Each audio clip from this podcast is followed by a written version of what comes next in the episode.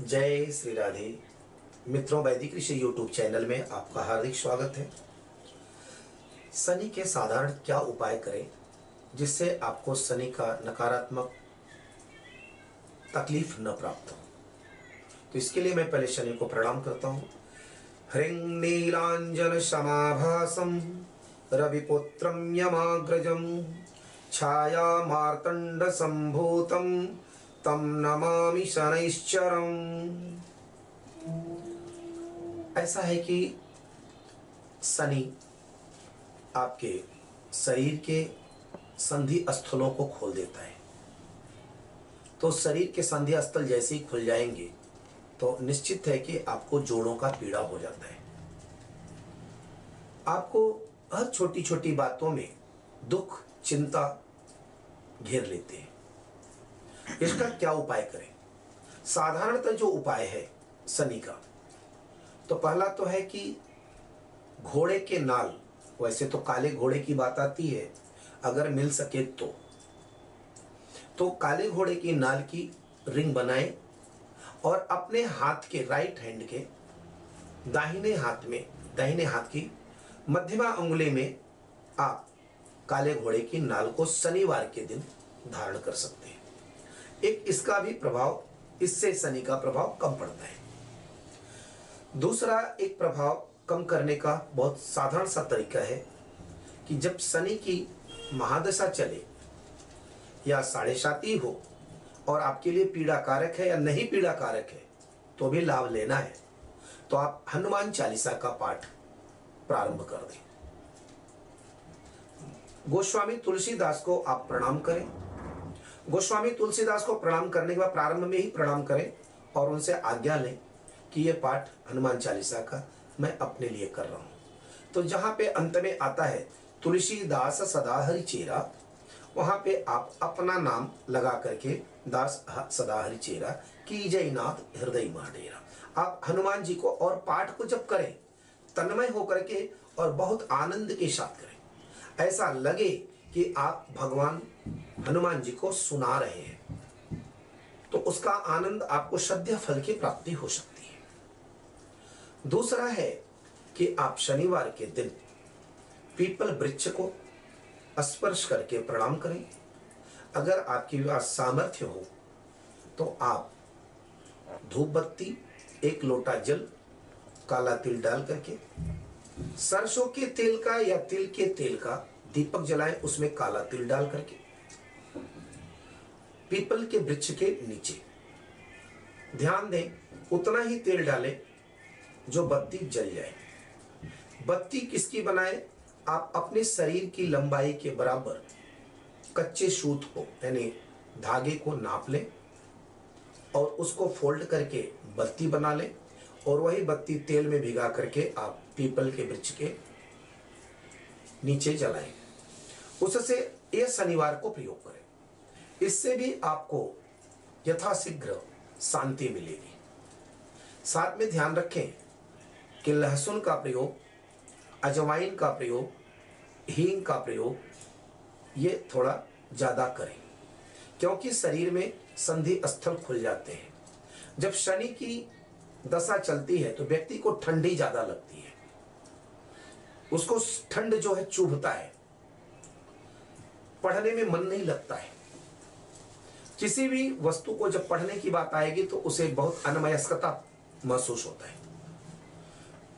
यह प्रयोग करने पर उसे श्रद्धा फल की प्राप्ति होती है। दूसरा, कभी भी एक साधारण सा और प्रयोग कर सकते हैं।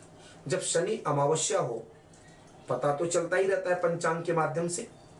तो शनि अमावस्या के दिन नारियल लें। नारियल में तीन आँखें होती हैं। एक आँख को छेद करें। सायंकाल में गाय के घी में आप गेहूँ के आटे को भूनें। उसमें शक्कर या गुड़ मिलाएँ। जब ब्राउन हो जाए मिला करके आप धीरे धीरे सूर्य का प्रकाश न लगने पाए, ये ध्यान रखें। आप धीरे धीरे उस आँख को खोल करके लकड़ी से या किसी क्षेत्र से आप धीरे धीरे उसके अंदर वह आटे को भर दें।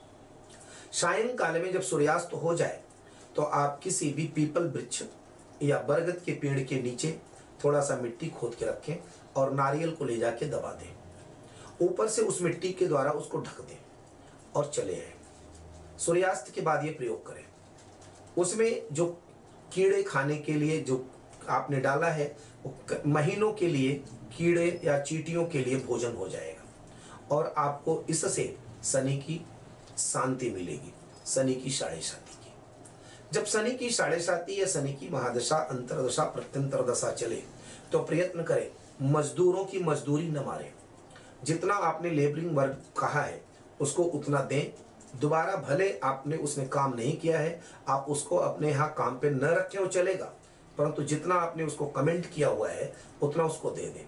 अन्यथा नहीं देंगे तो निश्चित याद रखिए कि शनि का कोप का भाजन आपको बनना पड़ेगा। यह भी एक प्रयोग है। तो पहला प्रयत्न करें कि आप किसी की लेबरी या मजदूरों की मजदूरी या कोई वर्कर का पेमेंट न काटें। भले आपको पसंद नहीं है, आप उसको मना कर सकते हैं, परंतु उसको पूर्ण पैसा, पूर्ण देने के बाद। अगला उसका प्रयोग है कि आप शनि का कोई भी बहुत साधारण से मंत्र है, अगर शनि के उस समय आपको जब शनि की साढ़े साथी या महादशा चल रही है और पैसे के आवक में आपको समस्याएँ आ रही हैं, तब उसके लिए एक अलग मंत्र का प्रयोग करें। जैसे एक तो आप कभी भी प्रणाम कर सकते हैं, जो हमने प्रथम प्रणाम किया, ह्रिंग शब्द का प्रयोग करके लगाएँ। ह्रिंग, नीलांजन समाभासम रविपुत्रम यमाग्रजम छाया मार्तंड संभूतम तम नमामि शनिश्चरम। यह मंत्र का इसको आप जप सकते हैं। और इसमें अनेक प्रकार के साधारण मंत्र भी हैं, जिनका प्रयोग कर सकते हैं। जैसे ओम संग संश्चराय नम। या तो यहाँ पे शनि से संबंधित दूसरा जब शनि की साढ़े साती या शनि की महादशा, अंतरदशा लगे तो आप सातमुखी रुद्राक्ष धारण कर सकते हैं। शनिवार के दिन नॉन वेज और शराब से बने किसी भी प्रकार के पदार्थ का सेवन कदापि न करें।